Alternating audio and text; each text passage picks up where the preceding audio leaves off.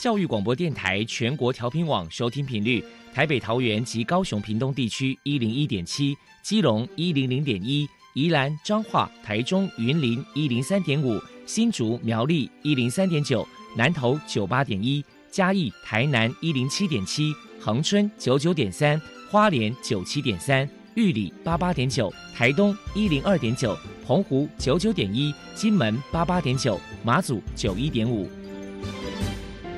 是包容，爱是牺牲，爱是分享，爱是服务。因为爱，特殊教育充满了无限的可能。用爱关怀身心障碍同学的未来，用心倾听资赋优异子女的心声。欢迎老师、家长、同学们，大家一起加入特别的爱这个大家庭。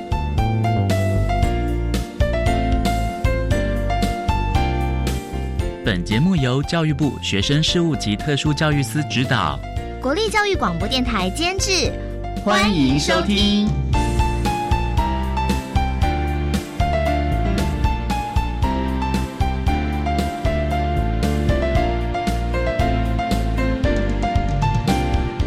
因为爱，我们在空中相聚，欢迎您再度收听特别的爱，我是小莹。这个节目在每个星期六和星期天的十六点零五分到十七点播出。在今天节目中，将为您安排三个部分。首先，在“爱的小百科”单元里头，波波将为您安排“飞翔云端”的教室单元，为您邀请彰化特殊教育学校的校长王志全王校长为大家说明彰化特殊教育学校针对生命教育推广的成果，希望提供家长、老师还有同学们可以做个参考了。另外，今天的主题专访为你。安排的是爱的搜寻引擎，为您邀请获得一百零七年总统教育奖荣耀的国立台北科技大学设计学院设计博士班的博士生王轩同学，为大家分享榜样，谈特教学生生命教育的教学以及重点的方向，希望提供家长老师可以做参考。节目最后为你安排的是爱的加油站。为您邀请台湾人权促进会的秘书长邱依林邱秘书长为大家加油打气喽！好，那么开始为您进行今天特别的爱第一部分，由波波为大家安排飞翔云端的教室单元。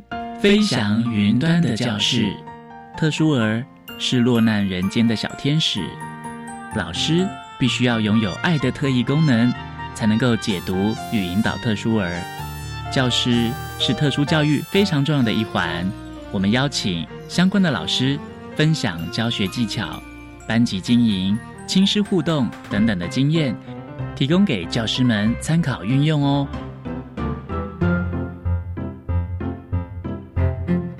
大家好，我是 Bobo，欢迎收听飞翔云端的教室。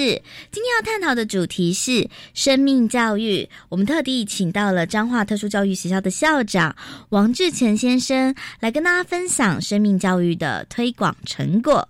首先，我们先请王校长来谈一谈彰化特殊教育学校推广生命教育有多久的时间，还有目前实施的成效如何呢？国立彰化特殊教育学校呢，是在彰化县的社头乡。那我们是以招收中重度智能障碍为主的呃学校哈。那我们有幼儿部、国小部、国中部跟高职部。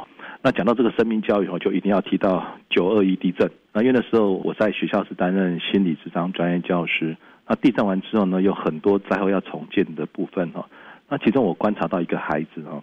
那他是一个重度的孩子，他口语表达比较弱哈，要可能就是几乎讲话大家都就是没办法做一些好的沟通哦。那他因为家的那个托卡处倒下来，然后阿妈被压死了哈。那这个阿妈呢是每天跟他生活在一起，照顾他，甚至陪他睡觉的一个重要他人啊。那呃阿妈过世完之后呢，哈，成年人哦在忙着在办些后事。那这个孩子呢不知道发生什么事情了，然后大家认为说啊，另办了哈，啊不应该你讲哈。之后那个孩子竟然就崩溃了哈，产生很多的问题行为，那就转接到我这边来。那我就用他的宗教仪式跟他讲说，阿妈已经上天堂哈，然后他是一个佛教徒，那我们帮他做祈祷，哎，然后吧，那这样孩子慢慢就好起来。所以我们认为说，哎，其实生命教育对这些这一障孩子呢非常非常重要。所以我们来开始建构哈生命教育的向度哈。那我们把它建构成四个向度，一个是与自己的关系，那我们希望孩子能够自我发展，展现价值。那第二个呢是与人的关系啊。我们希望孩子能够沟通互动，能够团队合作。那另外是个与环境的关系，我们希望孩子能够认识社区，能够去关怀，能够去行动哈。那跟与天的关系，我们希望他能够品德来培养他，然后再培养多元的尊重。那这是我们学校在推动生命教育的主要的一个向度。我们就请王校长谈一谈，为了推广生命教育，学校课程安排上有哪一些特色？还有曾经举办过哪一些活动呢？我们在不同的课程率当中来落实生命教育。那从上面那个四个向度来谈哦，那首先是与自己的关系。我们除了一般的课程之外呢，我们更能够期望透过更多外加的课程来发掘孩子的能力，展现他的价值。比如说，我们的传统特色民俗舞蹈团、特殊奥运选手的培训。那这两年我们更推出了多元特色的课程，比如说学前部，我们请到奥福音乐的课程、绿豆的课程哦。那其他的部别呢，我们可能会有绘画、摄影，然后打击乐、直笛、陶笛。扯铃、直排轮、自行车、独轮车等特色的课程哈，让孩子们有更多元的接触、发展能力、展现价值哦。那对于那些重度跟极重度的孩子呢，我们也推出身心灵平衡的瑜伽班。那我们希望透过一对一的协助，有瑜伽的动作练习，让孩子呢能够达到身体的协调跟开发。那另外，我们也成立正向行为支持教室哈，以正向行为支持的系统。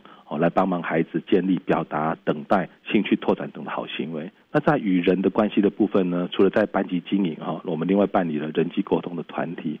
那我们特别是在运动会的时候呢，都会办理团队式的趣味竞赛，好让孩子能够体验到那种团队的一个合作。那与环境的关系呢？我们发展了无毒环保清洁剂的课程。我们每年呢也到清水岩市去进行践行哈。那校内做资源回收、就医的使用。那我们今年哈更特别是我们办理的食农教育。我们以社头的巴乐为一个标的哈，那我们跟村长合作到他的田里面去，教导孩子哈去体验说，哎，这个土地怎么把这个巴乐种出来，整那个整个的历程呢？那我们教职员部分呢，我们会每年办免进山，整个学校呢，我们都推无毒的校园哦。那在与天的关系当中呢，我们每个月会有一项的品德主题，像是礼貌啊、助人等等。那我们在不同的特定的家子里面，跟不同的宗教合作啊，比如说报佳音，或者是说呃自己的这敬诗语等等之类的，我们希望培养孩子敬天爱人。那这是我们曾经举办过的一些课程。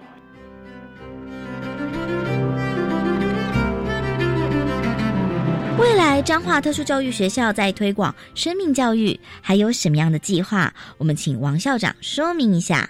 我会在我们的生命教育的一个建构下持续来努力哈。那我们最近我们就比较思考的是说，哎，我们是不是可以从孩子未来生涯的规划，哦，让他去执行，他去实践，然后到最后可以体验自己对社会的贡献哈。比如说，我们就开办了假日的职业能力培训班，我们有烘焙班、清洁洗车班跟零件组合与包装。我们希望透过一个高强度的训练，让这个孩子呢，在高三的时候就开始到职场里面去工作，哦，他能够透过自己的工作，然后能够对这个社会有贡献，然后可以体验到自己是一个有价值的，这是我们未来想要呃努力的方向，在这个地方。我们请王校长谈一谈指导特教生生命教育的观念，老师在教学上有哪一些小 pable 呢？好的，我想仔细的教导，相信孩子。耐心的陪伴哦，是我们在呃生命教育时候老师们可以注意的部分哦。那我来举个例子哈，那像呃我们前面有提到独轮车，那独轮车是一个轮子的，那孩子学得会吗？那大家就想说他他会学吗？但是我们教了那么多次，我们发现哎孩子是可以学的哈。他可能第一天接触的时候他很害怕，那老师呢就一个步骤一个步骤的慢慢教他，那你相信他。那孩子呢？慢慢摸，慢慢摸，你耐心的陪伴他，他终于就是会了哈。那当那个孩子会的时候呢，你就发现他眼睛是亮着光的啊，他对自己呢就非常非常的自信哈。所以我想在教育上面呢，可能就是仔细的教导，相信孩子可以，然后我们耐心的陪伴他，那个一点一点的累积哈，那个成就就会出来。谢谢。再来我们请王校长破除一下一般大众对于生命教育有哪一些错误迷思。我们大家会想说啊，你就是生一这样孩子嘛哈，那你就是认知严重的缺损嘛哈，所以你的能力可能不够啦哈，学不了那么多哈。那其实这个部分呢，我要再举个例子哈。我们的孩子是智能障碍，可是很多父母亲、很多老师并没有告诉我们的孩子，你就是智能障碍哈。我自己上课的时候，我都会告诉孩子，呃，你是属于什么障碍哦？那有一年，我那班的孩子高二哦，我在上这门课的时候呢，那问他说，别种肢体障碍什么障碍，他都知道。可是我说你各位是什么障碍呢？他们就这种嘴嘟嘟的说哦不知道。我爸爸说我头脑不清楚，那我就举例跟他说头脑不清楚，来早上吃什么东西，他也告诉我哦。我手举下几根手指头，他也告诉我。哦，所以我说各位这不是头脑不清楚啊，头脑不清楚像汪老师哦，未来还有老年痴呆，那叫老头脑不清楚哈。那各位呢，我们不是头脑不清楚，我们是学得慢，只要肯学就一定学得会。那孩子知道自己状况之后呢，他对自己会有信心。那你知道，我们给他机会，他去学习呢，他一点点的累积，那他成就会出来哈。所以我想，社会大众可能对于生命教育，对特殊孩子生命教育，最常的就是说啊，他的能力不足，学不了那么多了。可是我相信呢，只要你给孩子机会，你给他陪伴他，那他是可以学起来的。生命教育观念要从家里做起，到底家长在教养上该注意哪些事情呢？家长哈对孩子有些可能会有愧疚哦，那有些哈就是会太过于保护哈。那我想说，在教养上面呢，第一个呢，可能开始学习让孩子自己动手做。那孩子自己动手做之后，他就会有成就感，那他就觉得说在家里是有价值的哈。我在跟孩子们分享说做家事这件事情呢，我就跟孩子说，你不是帮忙做家事，你是分担家事哈，因为那个家你有住。啊，比如说收衣服，啊，比如说扫地，哦，那收垃圾，那这些东西呢，只要孩子可以做的，你就让他做，啊，让这个孩子呢在家里呢，他这种说，哎，对我是有价值的。我想这是可能父母亲呢可以开始慢慢的放手，让孩子自己来动手做。最后，再传达特教生生命教育的观念，王校长还有什么样的想法呢？我我还是举个例子哈，以前特教学校有普生。那后来部里面觉得说这样子的普生在特教学校里面是一个反向的融合哈，所以普生就慢慢就离开特教学校，就纯粹都变成特生哈。那有两班的呃学前班的老师都来找我哈，那有一班学前两班老师就跟我讲说，啊这些普生都离开了，那剩下的特生呢，除了老师之外，其他都不会讲话，这个课要怎么上？那其实另外一班老师的孩子程度也差不多，可是那班老师跟我讲说，哇现在真好。哦，没有普生的压力，那像孩子呢比较少，我有更多的时间可以一对一的来教他们一一的技能哈。那我觉得这两个老师他面临相同的情境，可是他想法观点完全都不一样。所以我想说呢，对生命教育的观点是我们当老师的，我们当父母亲的，我们尽量的来看到孩子的优势能力，我们来发展孩子的长处哈，让我们来帮孩子创造更高的价值。这是我的想法，谢谢。谢谢彰化特殊教育学校的校长。王志成先生接受我们的访问，现在我们就把节目现场交还给主持人小莹。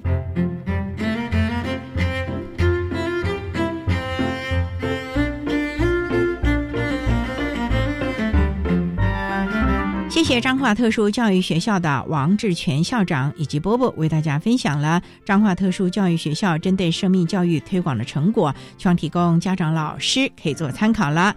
您现在所收听的节目是国立教育广播电台特别的爱。这个节目在每个星期六和星期天的十六点零五分到十七点播出。接下来为您进行今天的主题专访。今天的主题专访为您安排的是《爱的搜寻引擎》，为您邀请获得一百零七年总统教育奖荣耀的国立台北科技大学设计学院设计博士班的博士生王轩同学，为大家分享榜样，谈特教学生生命教育的教学以及重点的方向，希望提供家长、老师还有同学们。可以做个参考了。好，那么开始为您进行今天特别爱的主题专访，《爱的搜寻引擎》。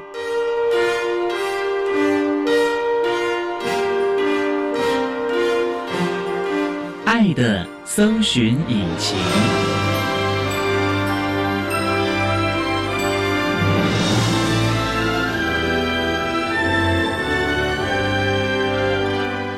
今天为大家邀请到的是。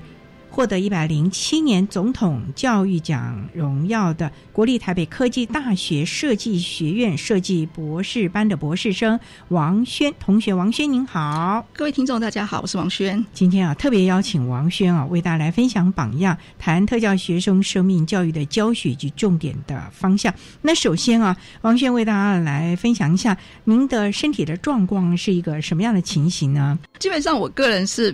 蛮特别的，因为我得的是脊髓性远端肌肉萎缩。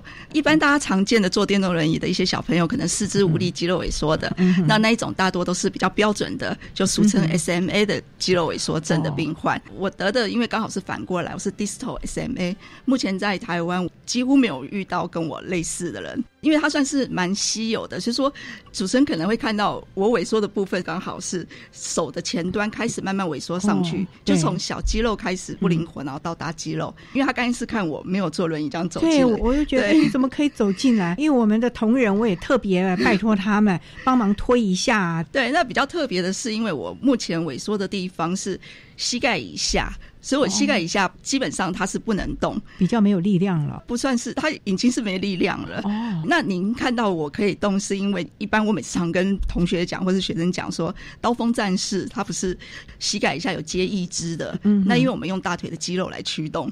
所以我常会跟人家讲说，您看到我走路的时候，千万不要拍我，因为您拍我，可能下一秒在地上趴在那边跟你下跪。我现在目前是用拐杖在那边撑，还撑的。对，我大概三岁的时候走路就开始怪怪的。哦，怎么会这么发觉？是常常跌倒吗？呃，应该也是，而且走路那时候会变成有点踮着脚尖走。后来去给医生检查以后，发现神经传导并没有传导下去。哦，然后我们才发现这不是一般的，因为之前最先以为是骨头可能有问题，后来发现骨。头是好的，就一查说，原来这是比较新的。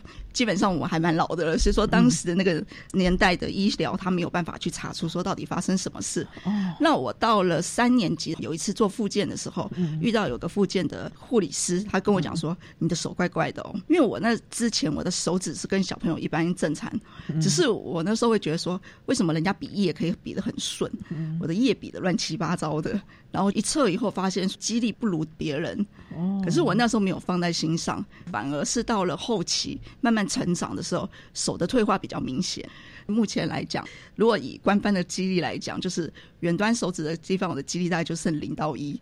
人家会觉得说很奇怪，你可以背一个书包去上学啊，可是我开这种瓶子啊，或是拿什么的时候，就没我就没力，所以他们会觉得说奇怪。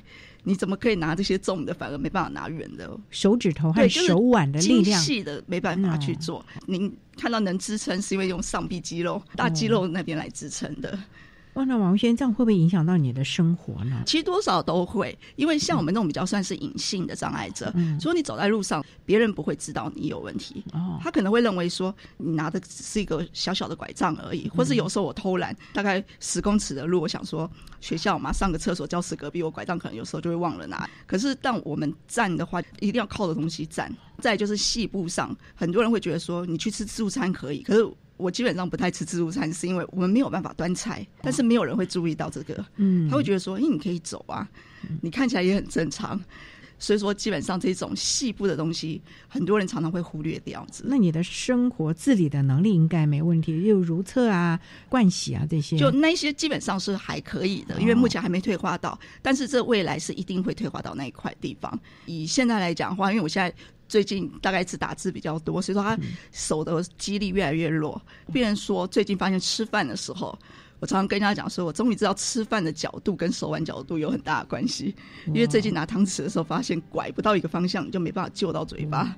我的良心建议还是少打点字吧，对不对？对对对。啊，虽然博士的课程很重了啊。可是还是要自己注意身体了啊！对，好，那我们稍待啊，再请获得一百零七年总统教育奖荣耀的国立台北科技大学设计学院设计博士班的博士生王轩同学，再为大家分享榜样，谈特教学生生命教育的教学以及重点的方向。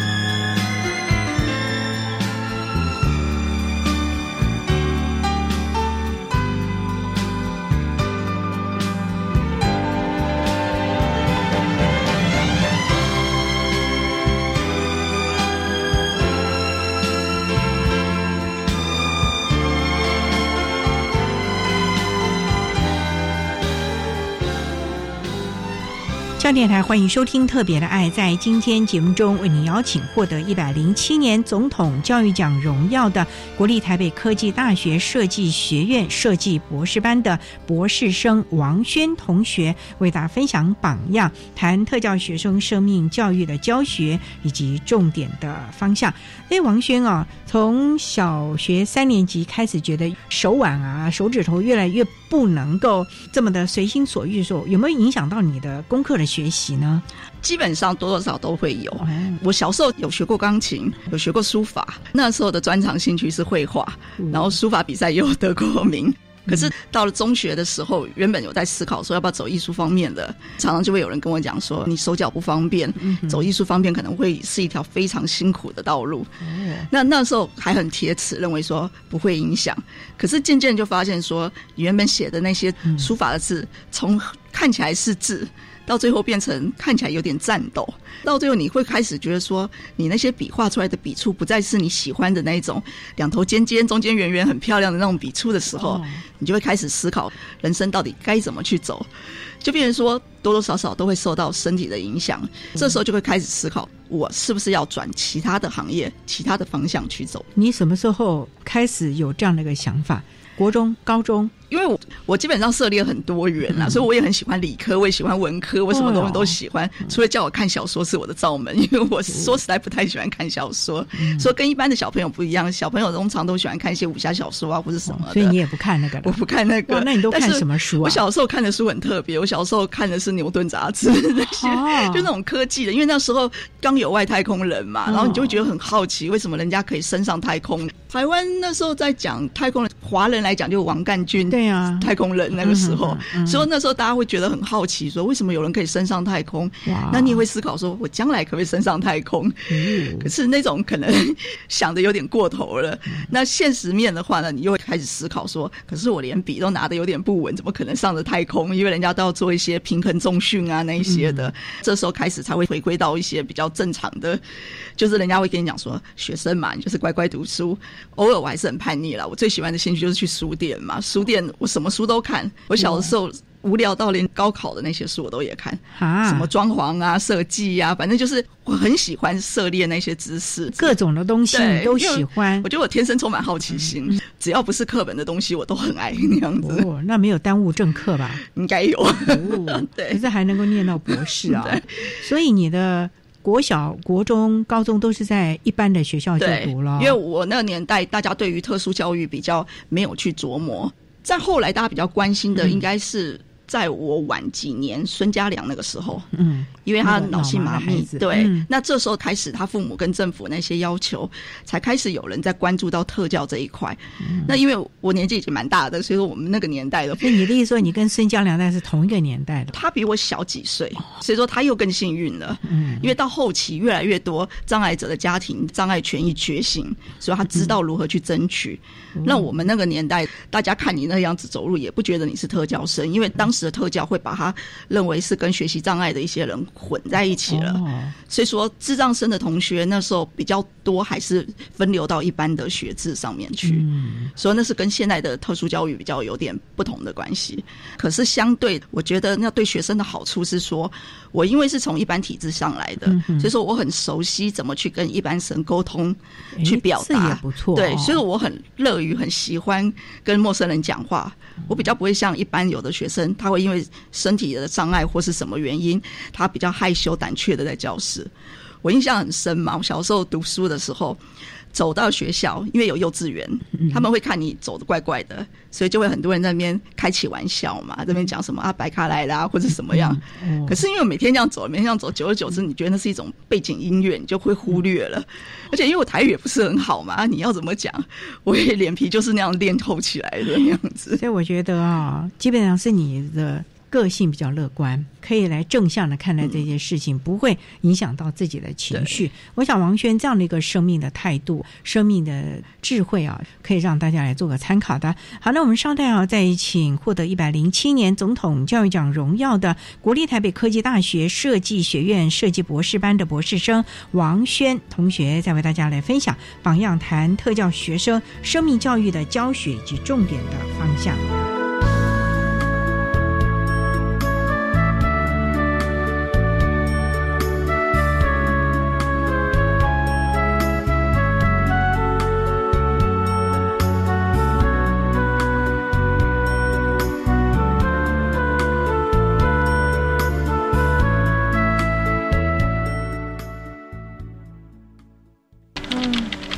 要工作一辈子吗？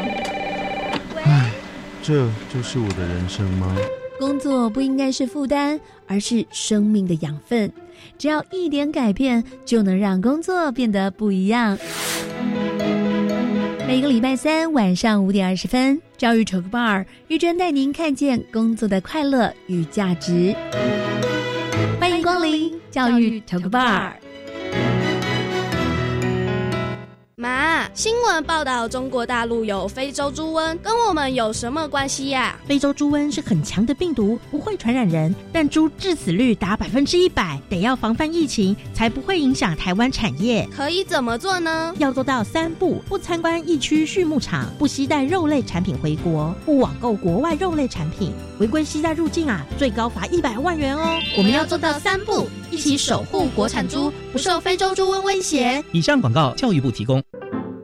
姐，婆婆帮你带小孩比较轻松吧？嗯，不见得。最近啊，我常常跟婆婆意见不合，不知道怎么办。听说婆媳问题可以打家庭教育咨询专线，那里有专业的志工可以帮忙想办法。哦，那我来问看看。家庭教育咨询专线四一二八一八五，行动电话请直拨零二四一二八一八五。以上广告由教育部提供。管那么的水，罗嘎西木啊！大家好，我们是欧开合唱团。您现在收听的是教育电台。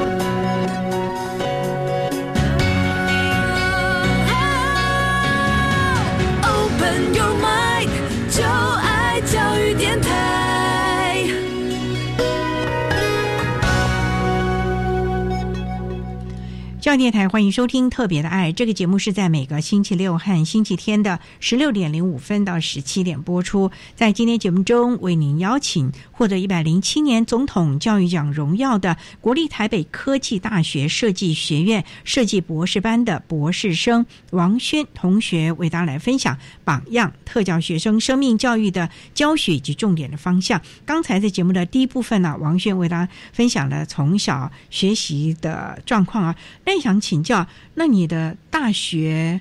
你又理科又文科，你后来选了什么科？我个人好好奇哦。呃，我后来呢，那时候还是听从父母的建议去从事资讯设计方面的。资讯设计啊，对，因为那时候他们会觉得说你肢体不怎么好，应该是来写个城市设计，可能对你将来后续的生活生计上会比较好。所以那时候，纵使我很喜欢艺术啊、美术方面的，我还是走向了遵从父母的意愿。但是因为那个年代其实还蛮接近的，因为那时候刚好网络的崛起，开始有了网页。我们就会觉得说啊，网页设计也是设计的一种，那我就来做界面设计好了。所以说，我学的城市设计不是像一般人驱动机器的，我是驱动电脑的界面。然后我比较幸运的是，因为那时候因为家庭的原因，所以我在国外读，去了大学在国外，对我大学在国外，去了国外以后。对我来讲，人生是另外一个转折。怎么会想要去国外呢？你一个人吗？对我那时候是一个人，好勇敢哦。对，因为那时候考量到台湾的一些教育体制上面的问题，那因为刚好有因缘机会，然后就去国外。我那时候是在英国读，英国对英国那个年代比较很少人去英国，对，大家都会去美国。其实是因为我觉得我那时候因为地理没学好，大家问说你要到哪读，我说我在英国。当初只是觉得英国跟美国常常聊在一起，应该很接近。后来我才知道，原来英国是欧洲，差的很远的嘞。对。而且他四周围法语系的，对，因为小的时候都没有想到嘛，直到说我叛逆嘛，大家都去美国啊，那时候加拿大也很多人，澳洲也很多人，然后这样偏偏选了个英国，阴错阳差去了英国，去了英国那里对我蛮震撼的，是因为那边的老师他给我了一个很大的观念，跟台湾不同。哦，什么观念？因为他会认为说，今天如果学校把无障碍环境做到非常好了，这时候你就不应该以你身体障碍为由去推迟掉。一些事情，你要对你自己负责。哦，例如，对他认为你会推辞什么？因为在台湾，很多人会觉得我行动不便啊，我很多上台机会我不要参与了，哦，他就会退缩。比如说有团体活动的时候，他就希望他的队友能帮他做这些事情。哦我们在那边等于算是非常多重障碍的原因，是因为语言不是我的母语，对他来讲，我就如同言语上的障碍的学生语言一样。障碍了对，嗯然后再就是行动不便，他就会跟你讲，我把教室弄到无障碍弄到好，这样子的话，你的行动障碍的问题就已经消失了。接下来就是上台的那些，你都得做，你不能因为认为说你讲的东西外国人听得不清楚或是怎么样，他说你慢慢讲总会讲完的。哦，所以你的英文如何啊？而且美语和英语还是有差呢，口音啊，对甚至于遣词用句某港呢。因为当然都是还有最低的标准了，啊因为他们国家你基本上要去申请，有有要有个基本的对的对那个门槛。对，可是我们在台湾很多人学了这个英语啊，可能只是读而已了。你真的要去面谈啊，或者是对谈啊，能够表达你的意见，可能还有一大段距离吧。多多少少会有一些，嗯但是我觉得相对的，他们对这一块非常好。比如说考试时间来讲好了，我记得那时候后几年台湾在争取大学联考的时候，只能延长到三十分还是四十分只能钟。多个这么点对，啊好像是肢体障碍生都是这么少。哦但是我那时候在英国，以我的例，我们考试的话有一门课要考两个半小时，但是学校他有找一些物理老师评估我的写字动作很慢，最后帮我核定的时数是四个半小时。哇，他就是把我安排在我们系主任的办公室。然后也是一堆老师，因为都会在那边嘛，就等于间间都在监考。嗯那让我第一次觉得蛮特别的是，一般我们在考试的时候，台湾如果你要上厕所或什么，有的老师都会尽量说啊，你忍忍则忍。对啊，他们那边很特别，我印象中最深是我考试考到一半，我们系主任突然跑过来问我说：“你要喝茶还是要喝咖啡还是热可可？”然后我整个傻住了，因为考试嘛，怎么会有人突然问我这种？对呀嗯你要喝茶、喝咖啡、乐可可，然后我就这样呆掉了。他就跟我讲说，四个半小时很累耶。他就说你多多少少中间还可以甩甩手个几分钟，喝杯饮料，然后你再继续写。哇，蛮人性的对，就是我完全没有办法想到，原来考试有这种服务的。因为一般台湾考试就会不管你写的慢，我们以前也只能时间不够就忍痛交出去了，因为官方制定的时间就是这么一点点。但是到那边我就发现说，原来有这么特别的。他就会帮你每个人的精神、身体状况，然后去评估、去衡量。不过我那一科那时候真的考的也没考好，因为我真的是中间被吓到，就被那个 对你要喝对对脑袋整个思绪都没了，因为觉那得怎么办？就还好，因为当然都有过，因为然后是没有预期的那么好对对，真的蛮有趣的。因为我那时候是在算，有点算是数学类的那种题目，说真的，脑袋正在套公式，套到一半，突然被问到，其实还蛮惊讶的。然后他在一些设备上来讲，像他有规定，所有的新生只能住校一年。哦，但是他考量到我的身体状况，我的外国的身份，后来就让我在那边延续续住学校宿舍。一直到你毕业吗？对，一直到我毕业，其实是因为后来我嫌他们宿舍吵，因为老外小朋友很可爱，大一生嘛，十八岁刚进入学校，每个人都很疯狂，因为刚可以喝酒。你那时候不是也十八吗？我那时候过去的时候比较老一点点，因为小的时候有一些时间有一些耽搁到了。哦进去的时候是因为他们很小，他们又刚好离开家里。我记得印象很深的时候是搬宿舍，搬宿舍第一天我们刚开始嘛，我也乖乖的，然后我们就问室友说要不要喝茶。哦，他们就很惊讶，说要喝茶。他说这个年代应该要喝酒，不是要喝茶。你们几个人一间啊？他跟台湾不一样，我们是六个人一个 flat，、但是那个 flat 是每个人是自己的房间，哦然后共用厕所、两间卫浴，然后一个厨房。哦，它不像台湾是全部都就统在一间对。哦，它的每一间房间又很特别，是说有一个洗手槽，就是你刷牙洗脸，你不用去跟大家去抢厕所，因为是共用厨房的关系，所以说同学们厨房啊？对，我们还有厨房，所以说我始终认为大学生的社交来源在国外跟台湾不同的地方是，他们有厨房，哦变得大家下了课可以在那边讨论功课、讨论生活。那像台湾、做饭，对，然后就变说你可以有点国际交流。到后期来到台湾读的时候，因为我我念完大学，对我念完大学硕士，我回国台湾的学制是我在出了社会工作完毕离了职，我又再回来重新读了另外一个学制。那是在台北科技大学。可是去了以后，我就发现台湾宿舍忽略了能不能开火这件事情。嗯，台湾为了安全的理由，他不提供开火。嗯，所以我就觉得说那样错失了很多学生可以交流、互相交流的机会。哎，这个我们可以来考量考量啊。好，我们稍待再请获得一百零七年总统教育奖荣耀的国立台北科技大学设计学院设计博士班的博士生王轩同学，再为大家分享榜样，谈特教学生生命教育的教学及重点的方向。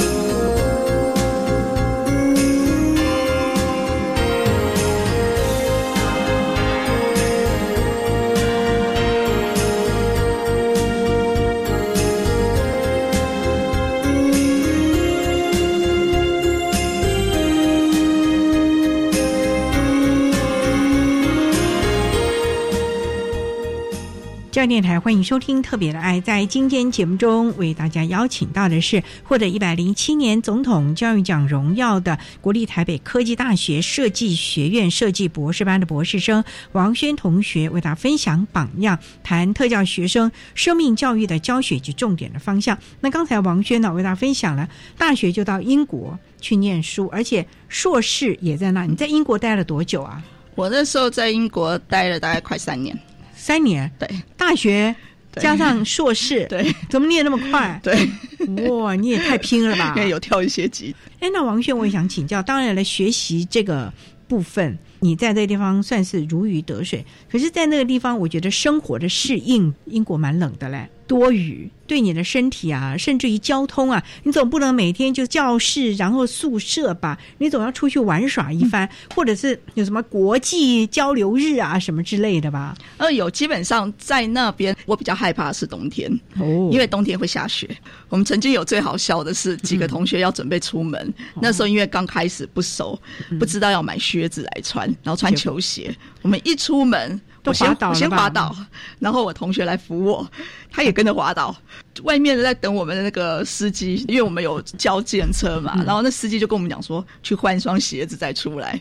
哦，那时候我们才知道，原来一般很难走的那种登山鞋，在那一种状况下是比较能走的，抓地力，对它摩擦力比较没有那么滑。再来就是到后来读书，因为有很多辅具的东西是我们当初我在台湾从来没接触过的。哦，例如，比如说我那时候刚来学校，学校就开始给我评估，有点像是台湾的资源教室那一类的，但是他就会主动说，因手打字不方便，那要不要用那种听讲的那些软体？那可是因为又衡量我是外国人，听讲可能或许那个东西也听不出什么 所以然来。他就问说：“那你这样打字手臂应该会酸。”然后帮我就在我的宿舍桌子装了两个可以依靠手臂的扶手类的东西。他就会提供很多种选择。那比如说，他就说借书，学校那种图书馆那样有点远，他就跟我达成协议，就说：“那我给你一百多英镑，你去买教科书。”把这学期的书全部买齐。买齐完毕呢，我就不用到图书馆去跟人家抢书借书。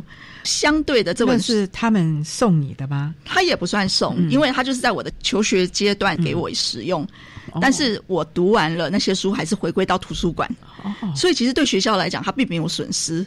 我觉得这个资源回收这个步骤还蛮好的。那你怎么知道你要买什么嘞？它跟台湾不太一样，是因为我们每一科都有一个课纲，课纲都会告诉你会用到什么书，你要准备些什么，然后资源教师他就会利用这些资讯帮我把那些书都买好，然后他还帮我安排，你还是一样可以去图书馆借书。他帮我找了一个工读生，他就说你就当老板，一小时五英镑，然后我给你一百二十英镑，你去看你要聘谁。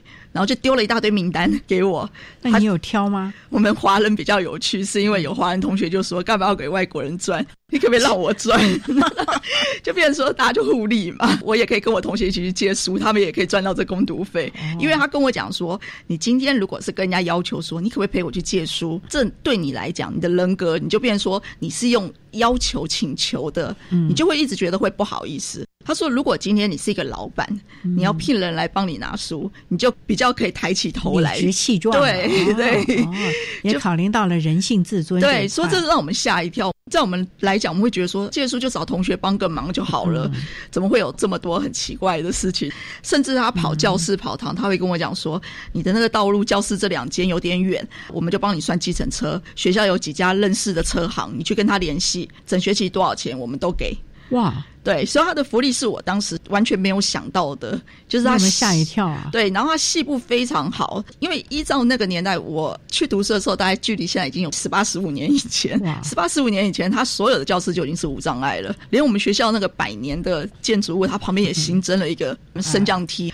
所以那时候对我来讲，这是蛮惊讶的，就是他有这些服务，所以。既然都是无障碍的，不管是有形无形的，所以你也只好乖乖的。学校要求你什么样的课业，你就乖乖的。对啊，跟在台湾所接触的完全是不一样的，而且他是非常主动的去帮你做这些。后来学成归国就工作了吗？对我那时候后来是在园区，园区某电子公司工作。那时候是蛮幸运的，因为一回来就找到这么好的工作。在公司的话，其实也做得很好，只是后来因为身体的关系，因为。一样是八小时正常人的上班时间，可是因为我的身体那个时候比较弱一点，就是退化比较多，呼吸机也比较弱，所以可能会越看我，大家脸越来越红，缺氧嘛。我还以为你是气色好，哦，不是气色好，是缺氧，所以大家看越来越粉嫩。后来就觉得是不是要这么辛苦的一直做下去？那那时候是人生比较另外一个在抉择的问题了。哦，因为其实多多少少对艺术设计上面还很有兴趣，可是我实际上做的对还是不忘，因为那个时候还是流行做界面嘛，所以我自己买书，然后去学做剪辑啊，做摄影啊。因为那时候台湾流行摄影，大家跟同事在那边玩单眼相机啊，又加上因为工作有自己赚的钱嘛，然后你可以去做这些额外的加强你的技能的一些方法。然后就开始思考，如果没办法外拍，也可以做商品摄影啊那些，因为它比较棚内的事情。所以又开始到人生另外一个境界了啊！好，我们稍待啊，再请获得一百零七年总统教育奖荣耀的国立台北科技大学设计学院设计博士班的博士生王轩同学，再为大家分享榜样，谈特教学生生命教育的教学以及重点的方向。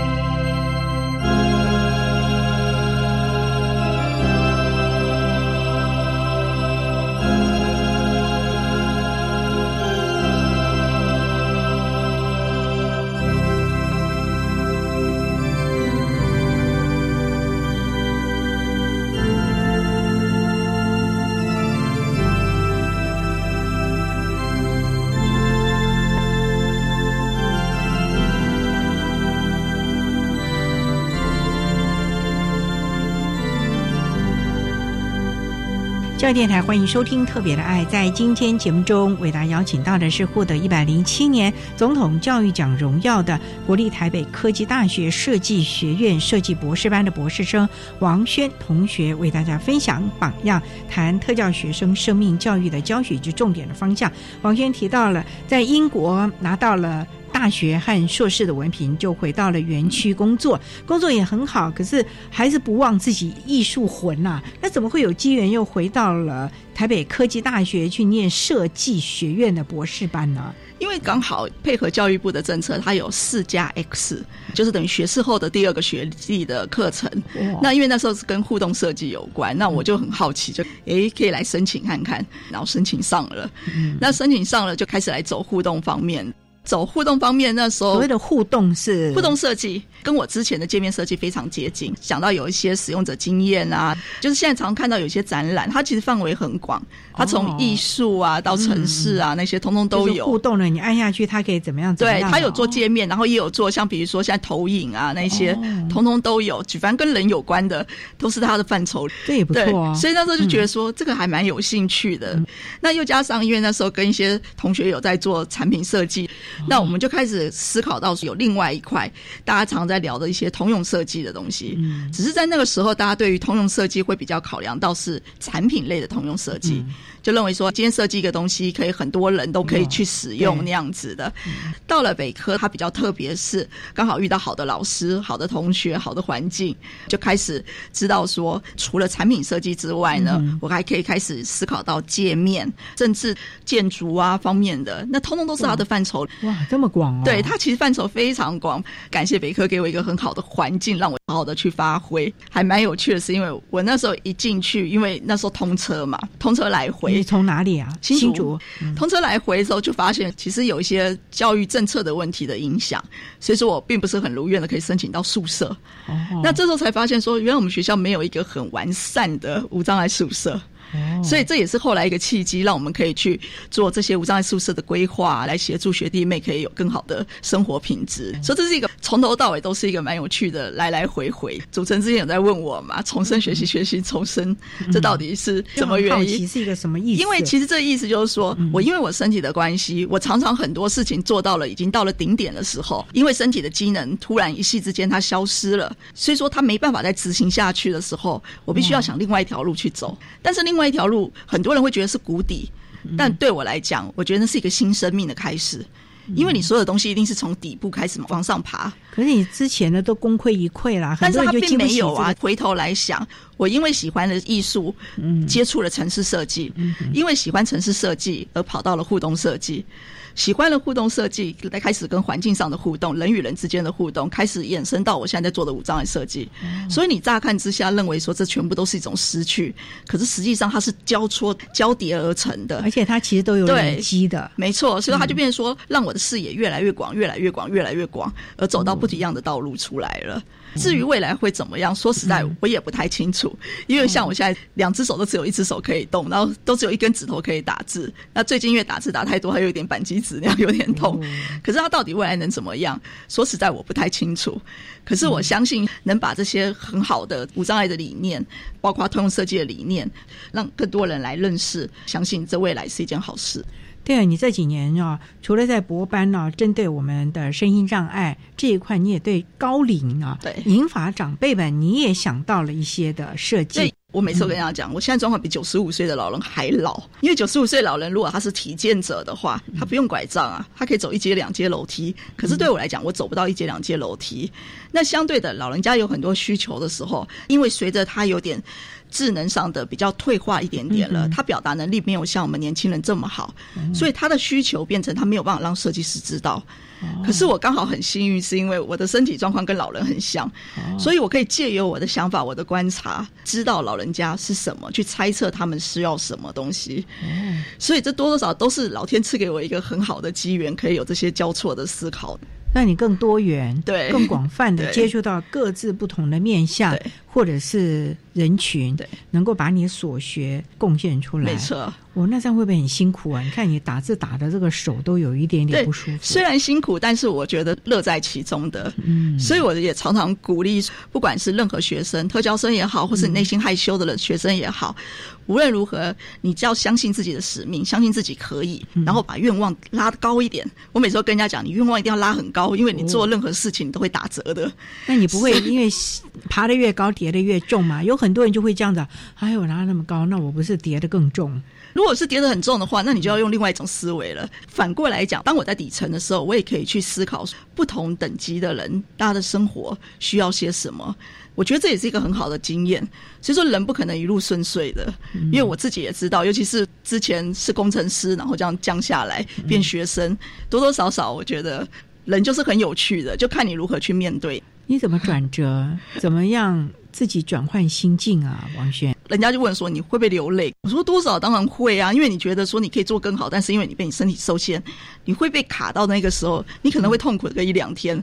可是，一两天过后，你就会觉得说，这或许是老天给你的考验，另外一种试炼，那你就会觉得也还蛮幸运的啦。所以，也就换另外一种的心情来看，就是你要懂得自己去转换。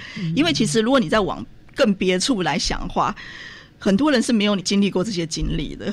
说的也是，我一直觉得我很幸运，是因为我接触到很多人家没有经历过的事情。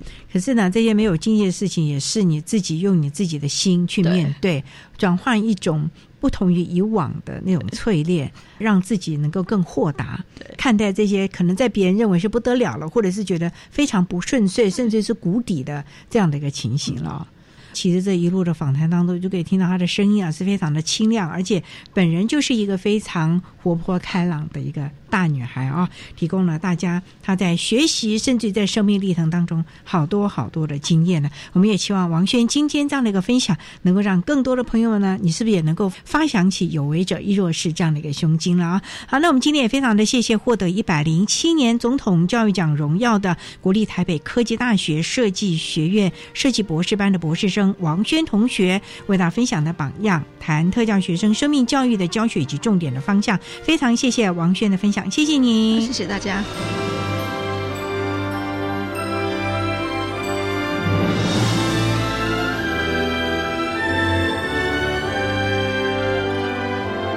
谢谢获得一百零七年总统教育奖荣耀的国立台北科技大学设计学院设计博士班的博士生王轩同学，为大家分享了特教学生生命教育的教学以及重点的方向，希望提供家长、老师还有同学们可以做个参考了。您现在所收听的节目是国立教育广播电台特别的爱节目，最后为您安排的是爱的加油站，为您邀请台湾人权促进会的秘书长邱依玲邱秘书长为大家加油打气喽。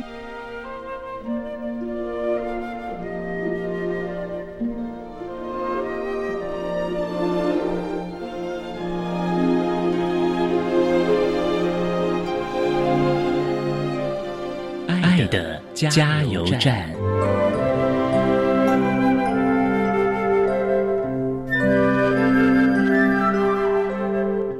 各位听众朋友，大家好，我是台湾人权促进会的秘书长邱依玲。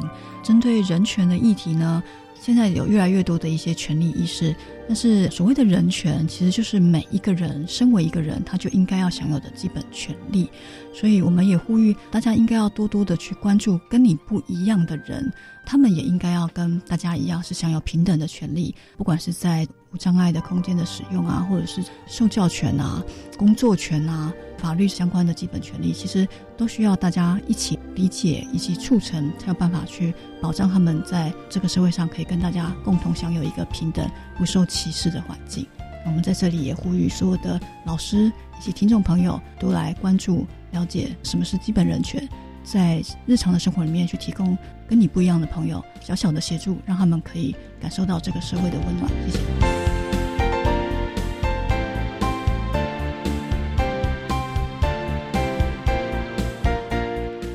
今天节目就为您进行到这了，感谢您的收听。在下个星期节目中，为您邀请台北市立启智学校实习辅导处的主任林立清林主任，为大家说明多元性别的认识，谈特教生性别平等教育的教学重点以及防患未然之道，希望提供家长老师可以做个参考了。